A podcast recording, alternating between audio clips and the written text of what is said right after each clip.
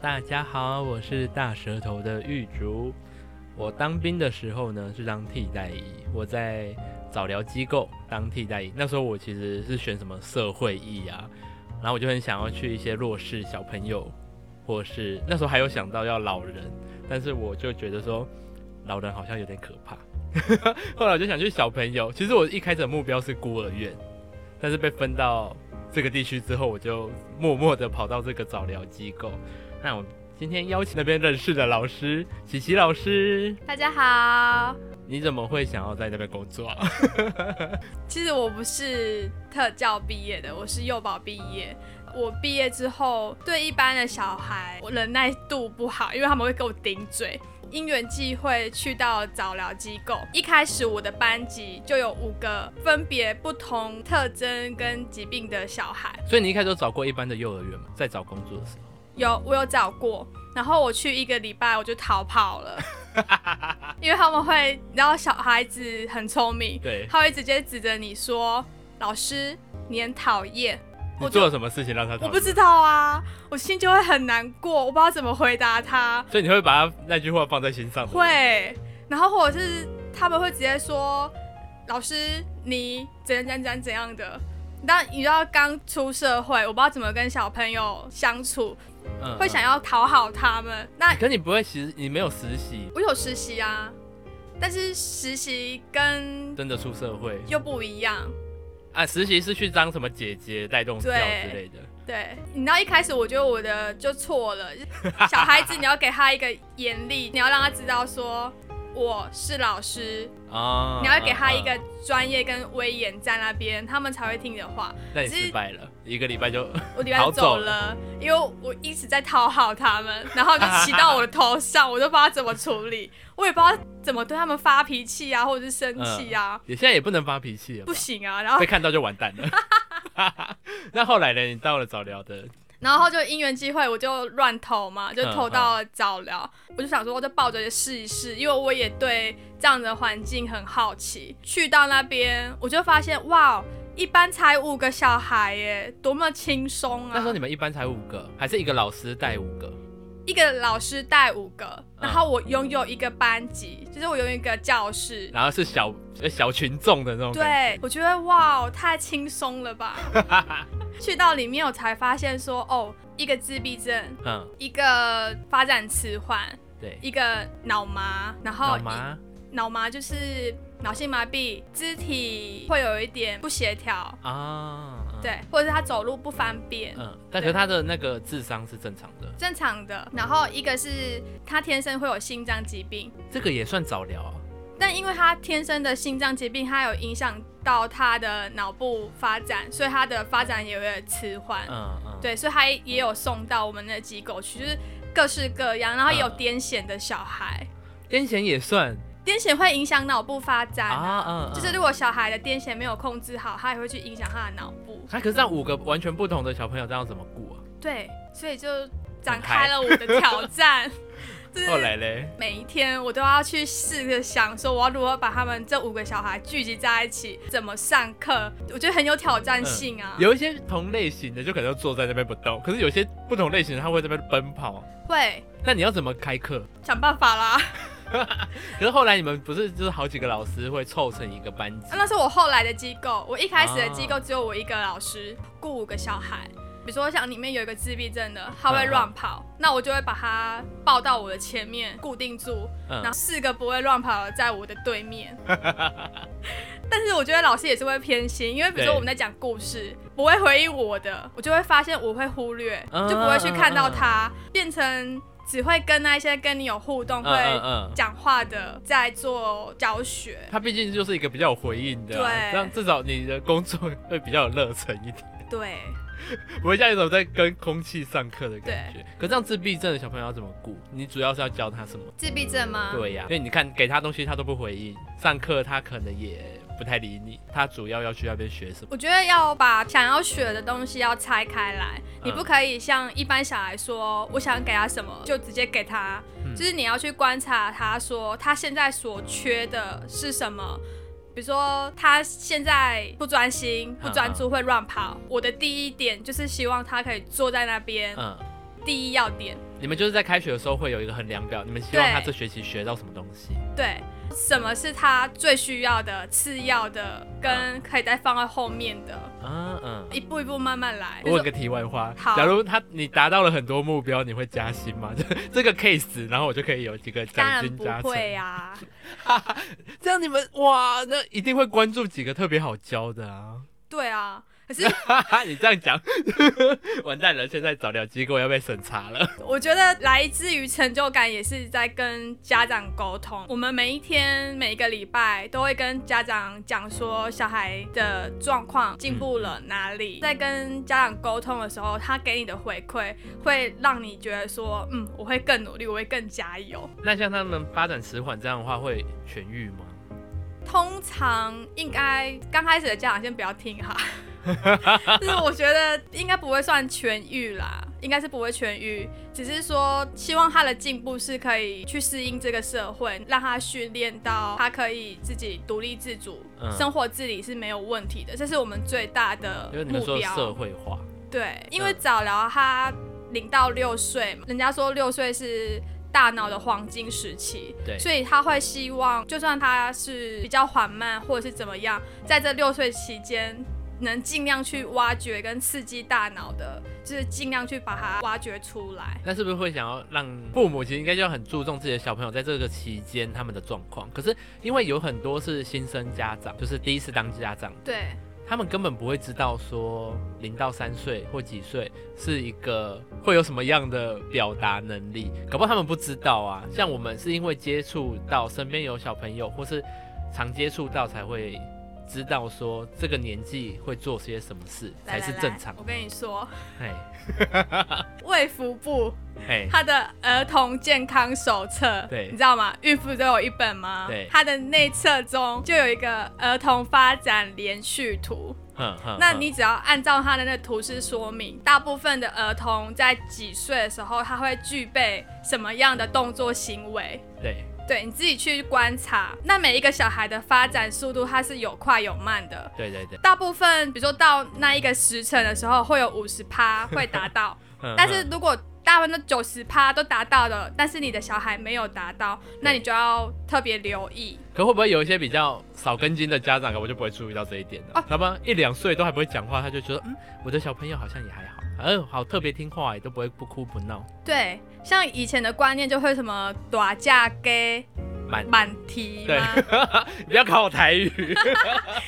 就是会有这样子的观念啊。但是我觉得，因为现在网络发达，资讯量爆炸，对，我觉得大部分的家长应该都会察觉到，对，意识到小孩的不同。就是当发现的时候，我觉得可以带去医院做评估啦。啊，都是从医院评估之后，在医院再转介嘛。其实现在很多像什么社区巡回啊，或者是一些早疗的机构啊，其实你都可以去询问，他们都有很多社工可以去协助。那你从事这个行业之后，你在路上如果看到这个小朋友蛮大了，结果都不会讲话，你会不会想要跟他家长沟通？你敢吗？不会，你不敢，我不是不敢，是我觉得我说了，对于他们来讲，可能会是个冲击。他们会对我防备，他会觉得说你是谁啊？ 你说业务， 现在连早疗机构都出现业务了。对，因为我觉得如果我只是一个路人，我我没有那个角色定位去说嗯这件事情，是不是他的小孩很奇怪，然后我在同情嗯他，他们反而会更觉得受伤，或者是更封闭自己，不敢去面对他自己的小孩有问题。那像照顾五个完全不同的小朋友，他们最后从你们这边毕业了，要去哪里？早疗只有负责零到六岁嘛嗯，六、岁过后七岁，他们就要上国小一年级啦，就要服国民义务教育。对，对，所以他们就会去一般的国小或者特教学校，你们会不会有那种什么互相需要交换带小朋友的那种？会帮忙。那像你们之后是以班级制的话，你们也会分配说一个老师带几个小朋友吗？还是就是说你们班上有几个老师就负责这一班的学生？它的比例就是一比五，嗯所以像我后来换了那个机构，也是一个老师五个小孩，对，但是他的班级的教室比较大，它就变成三个老师十五个小孩。但是又各自就说这个小朋友是我的，这个小朋友是你的因为每一个小孩他会有一量身定制的班表，呃，不，那叫什么课程表？嗯那个 ISP 啊，就是什么他的学习目标，啊啊啊！对，所以以这个小孩他的学习目标是我制定的，那我就会负责制定五个小孩。全部都是你们自己制定的吗？还是你们跟谁讨论出来的？我们会先观察这个小孩他需要什么，然后他现在的阶段在哪里，他需要学习的是什么。比如说像物理的部分、职能的部分，我们就会去跟那个职能老师啊、嗯嗯物理老师讨论，请他们给我们一点建议，这个小孩他要加强什么，他要学习什么。做了一个统筹，大概一个统筹之后，会有期望，还有什希么望他做到需什要么学习的。那你对哪一种学生最有印象？ 我对自闭症的学生比较有印象，呃，对，那时候我去你们班级，你们班几乎全都是自闭生哎、大部分啦。几乎几乎快全部了。因为我说我印象深刻是发展迟缓的小孩，或者是脑麻的小孩，有些就是静静的啊，你在那边不动，嗯你，很容易忽视他。你们那一班就全都被忽视了吧？没有时候我进去经过就想，这个班级怎么都只有老师的声音，怎么没有那么安静的班级啊？然后我就走进去看的时候就，哎，小朋友全部都没有在听诶、都在做自己的事。这样子我要怎么讲？ 然后老师无能吗？所以我觉得你很努力欸耶、你是我看过面对一群像没有观众的人自己在那边表演很开心的表演者。 也是有啦，你会一次一次，比如说我这一次我做的教学的事情引起他们要注意，那我下一次我就会改进啊。我就会想说，那我是不是该用什么声音或者是什么动作去吸引他们目光，观察他们的兴趣是什么，把他们的目光引过来，才可以开始教学。可自闭症的小朋友是不是目光特别难以？对，有一些是对你在做任何事情完完全全没有兴趣。如果他真的没有兴趣，我就只是希望他能在那边好好坐着就好了，先不要打扰别人。而且我发现有一个很奇怪的事，他们明明听你上课的时候那么安静，活在自己世界里的那种感觉，他们的家长一来的时候人就变了耶。他们看到自己的家长反而就很嗨，好像从那个世界走出来了。为什么会这样啊？家长他可以放肆啊，他就是嗯他最自在的啊。像一般小孩遇到家长就很开心嘛，老师对他们来讲就是一个制约他们，对很凶很严厉，然后老师的威严在那边，所以他们当然要乖乖的。虽然看起来都活在自己的世界里，可他们其实还是有自己的思维的。其实我觉得他们都懂，只是他们的逻辑、他们的思考方式跟我们不一样。你只能自己去观察，然后摸索说，哦，他现在在表达什么，他现在的需求是什么，变成我们要去试着理解他的动机跟原因嗯嗯。要进入他的世界，对，要不然不理解，你用我们正常的思维看待他们的时候，你会气死。嗯你会觉得说，你尿尿为什么就是不去尿尿就好了？对，可是他们的逻辑思维会觉得说，我要先到一个定点，也许是先抽一张卫生纸，嗯，他们有他们自己的步骤跟顺序。嗯嗯大人不懂的时候，我们就觉得说你在拖拖拉拉嗯啊嗯，做什么事情，或者是叫你去干嘛，你怎么又跑去那个地方？嗯嗯嗯，所以他们有些人是不是去厕所，然后就硬要去关那个开关，对再去，对他们有一个机械化的，对，他们有一个步骤，这、是他们自己的逻辑的步骤，他们一定要达到，没有达到他们就会爆炸。因为那时候我毕竟在当替代役嘛，哦、然后你们不是有时候一个礼拜要出去户外教学一次，对，我会想说，哎、好累哦，哎、你们一个老师带五个小朋友，可是你们出去的时候五个都要牵着，对啊。有够累哎，你们怎么应对这些事啊？其实小孩都很懂事啦，真放的屁！不要零翻白到眼。六岁，零到六岁，我们撇开早聊不谈，哪个零到六岁的跟我说很懂事？ 会啊，他们还是会知道老师的指令啊，比如说手牵手牵好，不可以乱跑，他们会懂，他们会懂，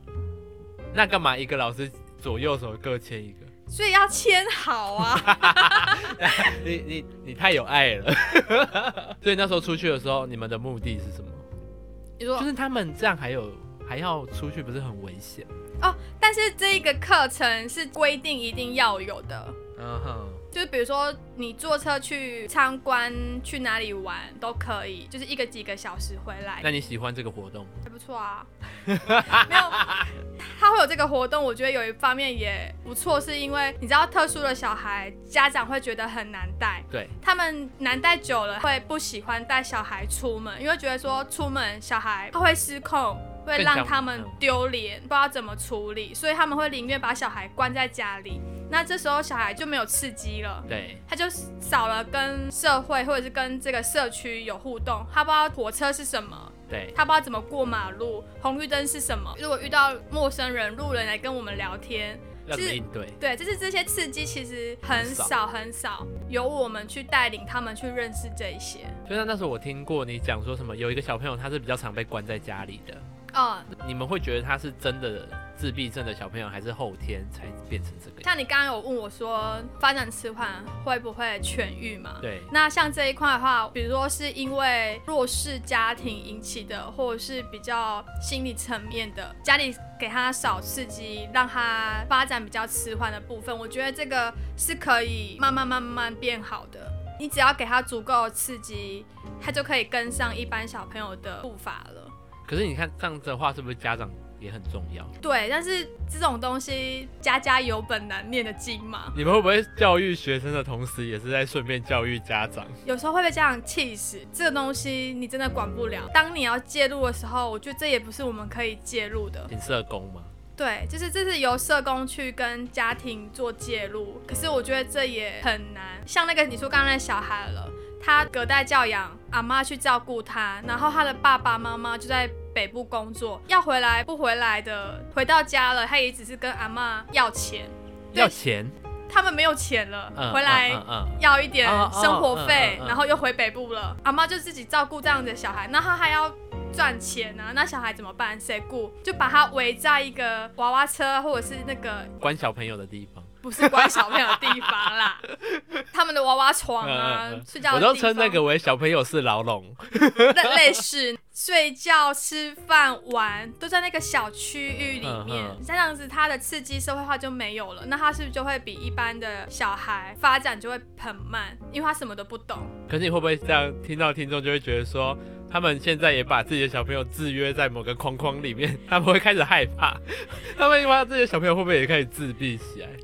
自哎、他们不是自闭哦，他们只是发展比较迟缓而啊？已。他们迟缓了，对我一开始接触的小孩有一个发展迟缓，妈妈本身就是轻度智障，啊，这个妈妈就会交很多的男朋友。我记得还有两个小孩，男朋友生完小孩之后，男朋友就离开了，所以一个轻度智障的妈妈，她靠补助要把两个小孩养大，小孩跟妈妈就在那个空间里面生活，所以那个小孩他来的时候已经四岁了吧，但是他讲话就只有牙牙语。那另外一个小朋友嘞，是他的正常他姐姐是脑麻，哇，她完全是僵硬的，只能躺在床上了，没办法自理，全部都没办法完全自理不。能。可是他可以讲话吗？也不行。她不行，那他几乎也是一个完全没有办法有什么刺激作用。对，可是呢我们那时候跟他聊天啊，讲话给他上课啊，其实他是可以回应的，他可以回，所以他的智能是没有什么问题的。我没有什么问题，只是因为他脑麻的关系，他的张力很大，导致他的喉咙肌肉嗯太紧了，所以他讲话就会有点断断续续，说不太上来。但并不是说他是不讲不想话的讲哦话，的或者是他是聋人，嗯嗯不是哦，他只是因为他的那个肌肉张力太高，没办法顺利的说出来。像你们机构都是那种很小的年幼的小朋友，那他们的家长应该很容易会把希望寄托在你们身上吧？那你们压力不是很大吗？对啊，他一定会希望什么送进去，出来的要是好的，这个都是刚开始来的，所有的家长都有这样子的想法。他刚接触这个早疗的时候，第一个希望就觉得说，我这的孩子里会变好。就会得到痊愈，嗯、在这边我的小孩。就会跟正常的小孩是一样的，每个的家长大部分都是这样子的希望把小孩带进来的。那你们是怎么给家长一次次打击，让家长后来就放弃这个希望了？我不会给他打，像我啦，以我自己的经历来讲话对，我不会给他打击，因为打击对他们来说很多了。我觉得我们嗯对呀、我觉得我没有必要再多加这 一脚，我会希望一直给他们，人家说希望嘛，嗯。希望就是奇迹呀、但是奇迹也许不是痊愈，是你更了解你的小孩了，你知道怎么跟他互动，在家里的时候，你可以更去理解。让他们比较理解怎么跟他们相处。对，像我有一个小孩啊啊，不能讲名字， 然后就有一个小孩，对，有哎怎一么个了，小孩啊，嗯，他刚来的时候，跟他妈妈在聊，这个妈妈她很沮丧，嗯她是跟我说，她不知道怎么办，她以后是不是要带着小孩去自杀？她觉得说没有希望了，对就是对这个对小孩这样子了，然后她就开始检讨自己。为什么我会生到这样子的小孩？是因为我做了坏事吗？我哦报应报应吗？吗？我上辈子怎么了吗？嗯他想很多，然后都是负面的，所以他来的时候，一开始他抱怨嘛对，，听他你怎么发教化泄，他？其实我也没有教化他啦，我就是开始带着他去发现，其他小朋友更需要帮忙。没有，我是从他的去发现他的小孩其实也有很棒的地方，嗯，比如说他的小孩是自闭症，那我尽量都会讲好的部分。今天他在玩什么球？我猜前几天的时候他都不去碰哦，可是他今天却完成了。好可怕啊！你们就是一个洗脑机构啊不。是，你要带他去慢慢的发现，呃虽然他跟一般的小朋友是不一样的不一样的，但是他也有在进步啊，他不是啊停滞的，或者是他是退步的、啊，他还是会成长。他也是会成长的，他也是会进，他只是比别人慢慢而已，他也是可以到达的。妈妈觉得说他不会如厕，那你就说好，那我们来想办法，我们一起努力，嗯，让他有一个目标，他就变成说他在家里训练，我在学校训练。每一天他来接小孩之后，他会跟我分享他在家里训练的过程，慢慢慢慢分享。半年后，这个小孩他自己会去如厕了，妈妈就觉得说哇，原来我的小孩真的会进步。是可以的欸他已经想好说他的小孩一辈子是无用无嗯能了。嗯嗯，要全能的帮忙他照顾对他已生活起经在思考说，哇，那如果要全面的照顾他，以后没有我怎么办？对是不是要带着他一起去死呢？嗯嗯嗯，所以他已经想到这一面了。当他看到说，因为我的小孩是可以自己去吃饭、自己去洗碗，其实好他像们的教育就是会比一般的小朋友需要花更多时间。，对，只是比较慢而已。也许人家两岁会做的事情，他要到四岁他才会去做，可是至少他做到啦，只是比较慢而已，耐心。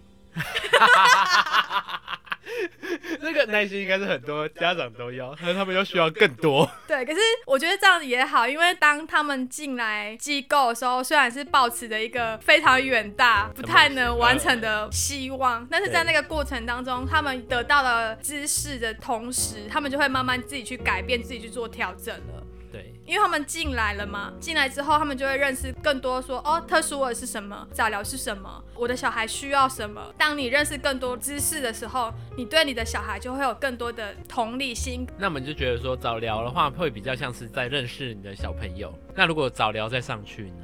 他们会不会很害怕？就是当他们离开了这个环境之后，他们到下一个地区、到下一个阶段的时候，他们要去面对别的事情，会不会有家长是不敢把小朋友送走？通常啦，我觉得在早疗部分比较有多希望。当然到了国小之后，大人们的期待跟期望已经变成说安全就好。嗯，天哪，我觉得他的压力好大，因为我刚好在有看一个影片，那个妈妈就说，生了他以后，他的梦想有很多个泡泡，可是对随着时间，他慢慢的把他的泡泡一个一个戳破。 我那时候看到的时候好难过哦、对啊，因为我我前几天有看一个影片，他也是爸爸在做访问，然后他有一个自闭的小孩，他说一开始。他们只要医院有任何的治疗，房间有什么气功，他们就带小孩去。他们有一个抱持一个理念，觉得说一定有办法。对，一定有办法让他痊愈，让他好。所以有任何的方法，他都愿意去尝试。我看访问的时候，那个自闭症的小孩已经三十四岁嗯了，嗯嗯嗯，，啊对，那时候的爸爸已经。大概是成定型。对我的小孩就是这样子，我觉得这是一个过程，要让他们去认清状况这个问题的时候，要给他们时间跟过程。那然个影后啊片我刚好也有看到，你有看吗 我？有看，然后他就说因为气功把他拍打到他都驼驼背背了，哦对我的天哪，真的真的所以你看民他，间真的民间传统疗程真的麻烦停止好吗？可是你知道爸爸妈妈的期望，他就觉得说，只要有任何一点一丝的希望，你为什么要去放弃嘞？嗯，对啦，这也是台湾人好像就是永不放弃的精神。对啊，所以他后来驼背就是气功导致的。嗯，天哪，就是哦啊，你有看哦？ 我有看，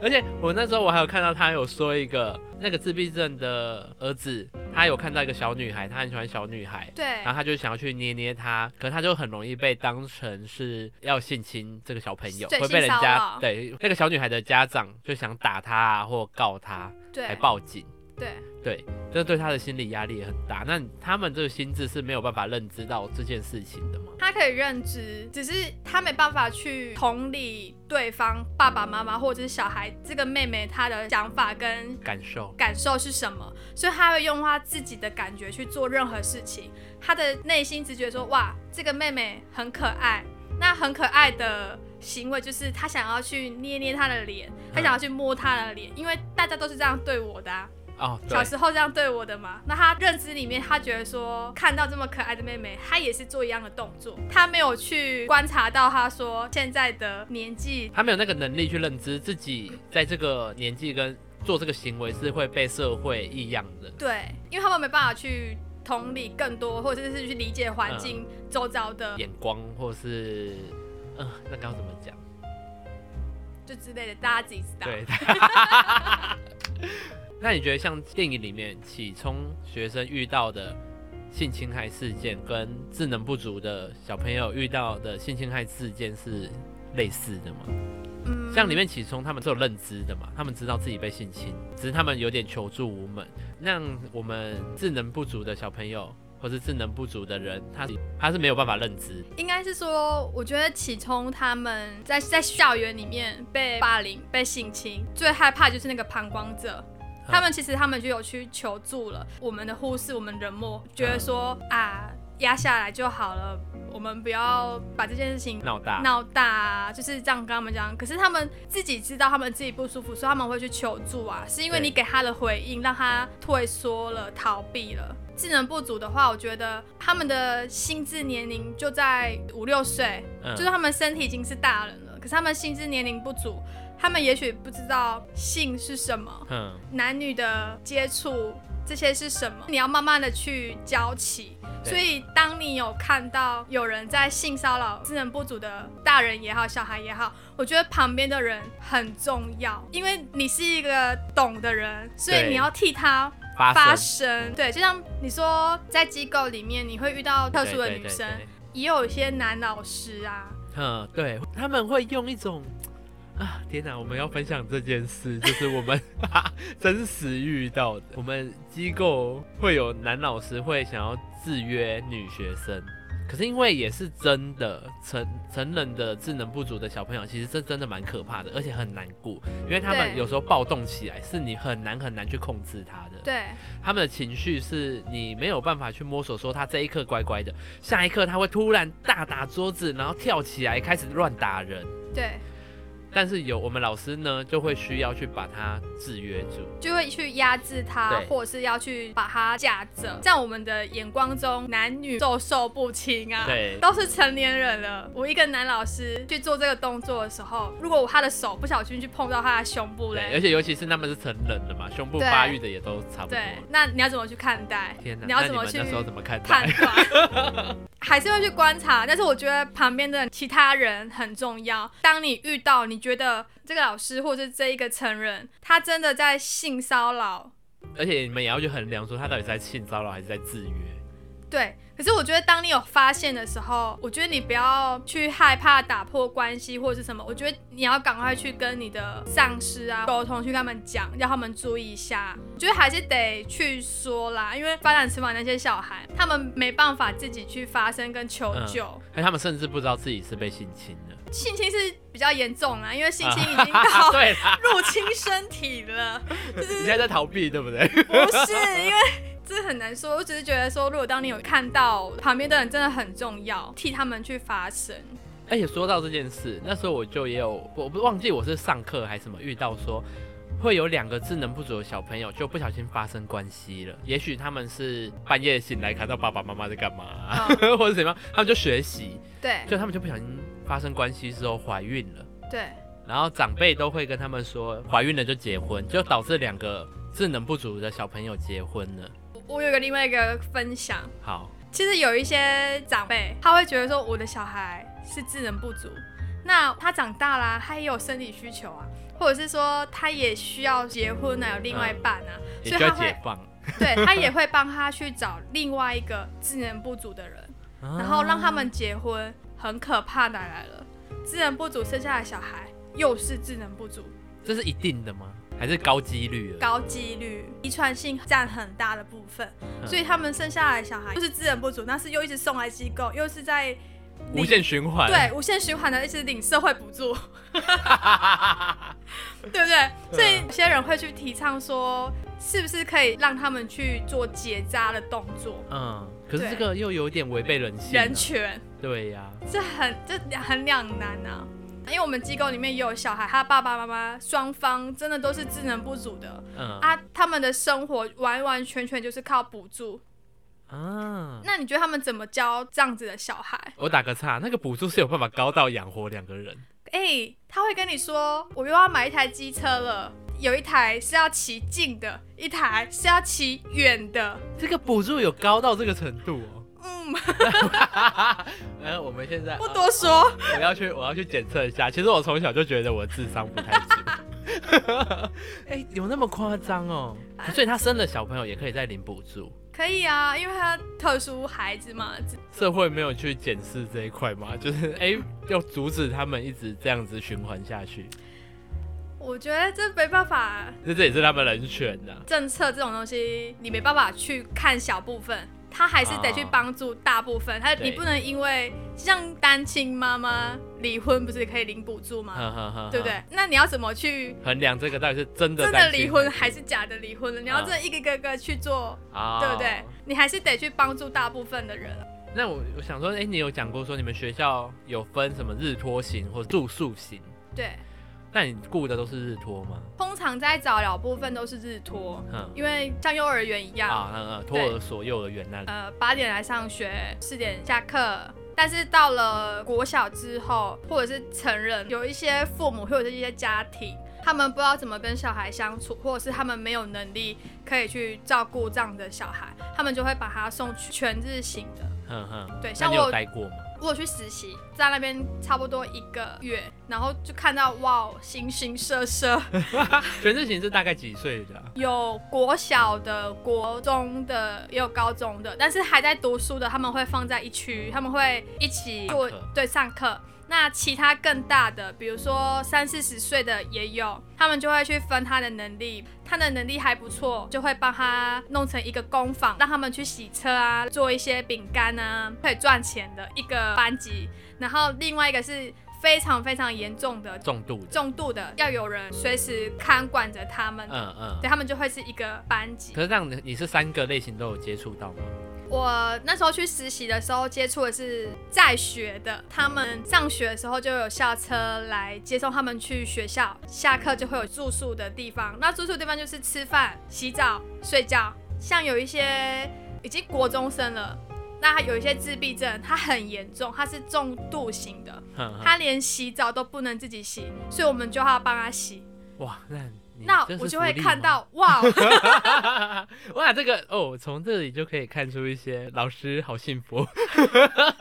在我实习那个月里面，其中有一天有一个女生她月经来了，第一次，对，第一次出经，嗯，但是她的智商只有两岁，有怎么办法去处理她的出经？一个班级里面会有一个老师，然后会有一些。志工妈妈或者是一些助教帮忙，所以他们就会有两个小时固定带需要帮忙的人去如厕、去换尿布、换卫生棉。嗯。对，他们都会听嘛，因为而且就像我们在那时候，年纪越大的小朋友其实越难顾哎、不会很好过，就是说他们的年龄只有二至三岁。啊，就像小孩这样，你要有权威，你是大人嘛，所以当你有建立了权威之后，你的规则他们其实会去听的。你知道那时候我们在里面顾的时候啊，嗯，他们的力气已经不是二到三岁了嘛，哦有时候对他们不听话的时候，你是拉不住他的、欸对我第一天去的时候，有一个自闭症男生，他已经国中了，然后那班级老师跟我说，你离他远一点，如果他生气的时候，你就离他越远越好越远越好，因为他是会用手去捶墙壁，墙壁凹一个洞的人，啊，失控，完全没办法。哎、他们又没办法控制，对，所以我觉得成人大一点的特教老师更辛苦。嗯哼。嗯，天哪，那时候在上面成人班的时候，确实也是真的蛮可怕的，是不是？真的。那个有一个啊女学生啊，虽然是女生，然后十几岁，快二十岁，对，哦，他失控起来，真的到处乱打哎、对啊，那个老师真的被打到，还会说什么自己哪边 OK 啊，或干嘛的。所以有时候啦，我就觉得说，虽然会发生男老师可能会毛手毛脚，有时候我还是会体谅他们，真的很辛苦。他们真的虽然很这件事情不对哦，但是我会觉得他们真的很辛苦，因为他们也是真的好像随时随地会需要去压制这些学生，对啊，他们可能呃念头跑掉了。当一个三十四十几岁的一个男生，然后你要顾他，他心智年龄不足，他去上厕所的时候，他狗他的大便，把那个全部的墙壁都狗成他的屎。你去开门的时候，你要怎么面对？你要怎么去亲啊？哎、真的很崩溃，而且他们还不是在里面而已，他们会走出来。对啊， 你要怎么去帮他清理他的大便呢？这跟清理小孩不一样哎、所以我觉得我很敬佩他们已经不老但师是老师，还要有看护的看护的角色。像我那时候去实习第一个礼拜，我就一直祈祷说：“赶快过吧，赶快过吧，我好想离开这里哦。可是那时候在在学班就这样了，在后面一点不是更可怕吗？”因为因为我每一天要带他们回去洗澡跟睡觉的时候，都会经过重度的，然后我就会发现有一些人手会被绑起来，嗯然后你知道为什么会被绑吗？因为他会敲自己的头，然后嗯头嗯敲到已经凹陷了。天哪，凹陷！对，为了阻止他更严重，说他的手会被绑起来。我们不懂的人也许去看，我们会觉得说哇，你们在虐待人吗？怎么会哦把对人家对对绑起来嘞？那时候对不你们对也有很多客诉案件啊，你们在制约小朋友的时候，很长， 外面的人看到就觉得说：天哪，这个机构不行，这个老师怎么把小朋友压制在地上？殊不知，有时候真的是小朋友在躁动的时候，要有一些方法去制服他们。对，我觉得不要让他们受伤，嗯，对对。以不受伤为原则啦。楼上还有一个嘛，就是年纪比较大的，他力气也很大，然后放任他，他就会到处乱走，对，然后他很常走一走，走一走就不见了。对啊，所以那种你们又不能让人家制约，你们制约他的时候被看到，又会被外界讲闲话，可是不制约他，他又给你走到失踪。天哪，你们知道怎么顾啊？像他这种的，我觉得牵抓着在他的旁手边就他的旁边，然后二十小时盯着他，要不然真的他也没办法沟通啊。 所以你们实习的时候应该会有一个吸烟区，每次一时间一到，你们一群老师在那边， 对，你们一群老师在那边吸烟，成人真的压力很大。所以也让你不想要再去接近成人班的吧？我就觉得我好怀念我的小孩哦，小小 的，然后多可爱啊，啊是大我可便都以是香的。 想的，然后是我可以 hold 住的，因为他们力气毕竟比较小嘛，对啊所以只要他们反抗，我只要把他们抱住，对啊。那你看一个成人比你还高壮，他们在发飙的时候，你要怎么去抱住他们？所以通常机构里面的男老师会比较多， 然可后是男老师也不好请吧？你要去应征吗？我不要。 这个我觉我得也没机办构会法，很缺。 我没办法。那时候我不过是个替代役，我就开始每天在翻白眼了。 那时候我们的吸烟区在哪里？虽然我不会抽烟， 我还想是去那个吸烟区沉浸一下心灵。住宿醒的还二十四小时在那边吗？他睡觉的时候还要有人轮班呢，你们要当夜警吗？就是没有他警卫们， 他们会有一个，他们会有老师轮班，因为晚上孩子也是会有躁动，对， 对，那有些成人的孩子的躁动，他有时候会去伤害到其他其人，他人，或者是他会自残的，大部分会有留守的老师，你们这样又要制服这些学生，又要去应对外界的眼光，谁能想象说，哎、你们把小朋友关紧闭，这被外面听到就很容易被乱传，然后被传成一个很不好听的。这不关我的事啊，因为我又不是 经营者。我是觉得说，这是变成你自己的心态，你要怎么去面对这样子特殊的成人，变成你自己的心态，自己去把它矫正好。因为你毕竟已经过来人，你会有真的有面对到有人想做这行的吗？我的心智就是要来照顾这些小朋友，或者照顾这种这类弱势的族群。早疗会让你看到希望， 有梦最美。所以你那时候遇到的老师啊，那些应该脸色越来越黑吧？那时候我记得我去成人的时候，然后那些老师就像我跟你讲的，他们就只是真的是顾他的安全，你们想，比如已经开始就是不要自己不要死就好了。我在里面的时候就觉得，我今天上班我一定要安全下班，我离开我我实习要结束的时候，那个老师跟我说：“哎、你表现的很好哎、你有没有考虑要不要来我们这边上班因为你有我们已经失去的热忱。？”我老说：“Oh no，千 万不要啊，很害怕。可那时候你是一个人去吗？还是你有其他同学跟你去实”习？我一个人去啊，啊，你们实习是一个人的哦、对，啊就是自己看要去什么机构，然后自己选择。那你不会每天想要哭吗？ 是有一点回家的时候真的压力真的很大，因为我刚去嘛，对他们对我不熟悉，所以他们会挑衅我啊，他们会挑衅你，啊，就像小孩一样啊，他会、啊啊会去看说这个人，他也会好奇。对，他会好奇你你的权底线利，在你的哪底线在哪里，所以他们就去挑衅你的原则，然后会去挑衅说他们能不能作怪，这个是一个无关心智的行为我，觉得是本能哎、啊，你知道人就是叽歪，小孩也是啊，他会去挑战爸爸妈妈。嗯为什么爸爸妈妈他们就可以任性？因为他们要什么就给什么啊而。且还知道怎么应付他们。对啊那我我弄了什么招数，他们就会对给我什么东西。对，因为他们去试探过了，所以我刚开始去的时候，他们会去试探我，他们会去挑衅我。比如说我给他东西，他们会故意丢在地上，或是把水吐掉，嗯，就是看我的反应，怎么去处理他们。那你做了什么？把水塞到他嘴巴里重新倒一杯，强迫他喝，啊啊，好温柔哦。但是我就会一直重复这动作，告诉他说没有不，你一定要做。重复完之后，他就会知道说哦，你是我没办法。我没办法招架的，我没办法惹的对，啊，你要会很严肃哦，有时候还要凶一点这样。啊。对，可是你看，当一个力气很大，我每天在那边思考说，哇塞，如果明天是那一个力气很大的来挑衅我，我要怎么办？嗯，对他，我记得有一次他要冲过来了，我有那么一秒思考说，我要死了。不是，我要拦住他吗？还是我要躲掉？还是我要放任他，对，我要放任他吗还？是我要抓别的老师来？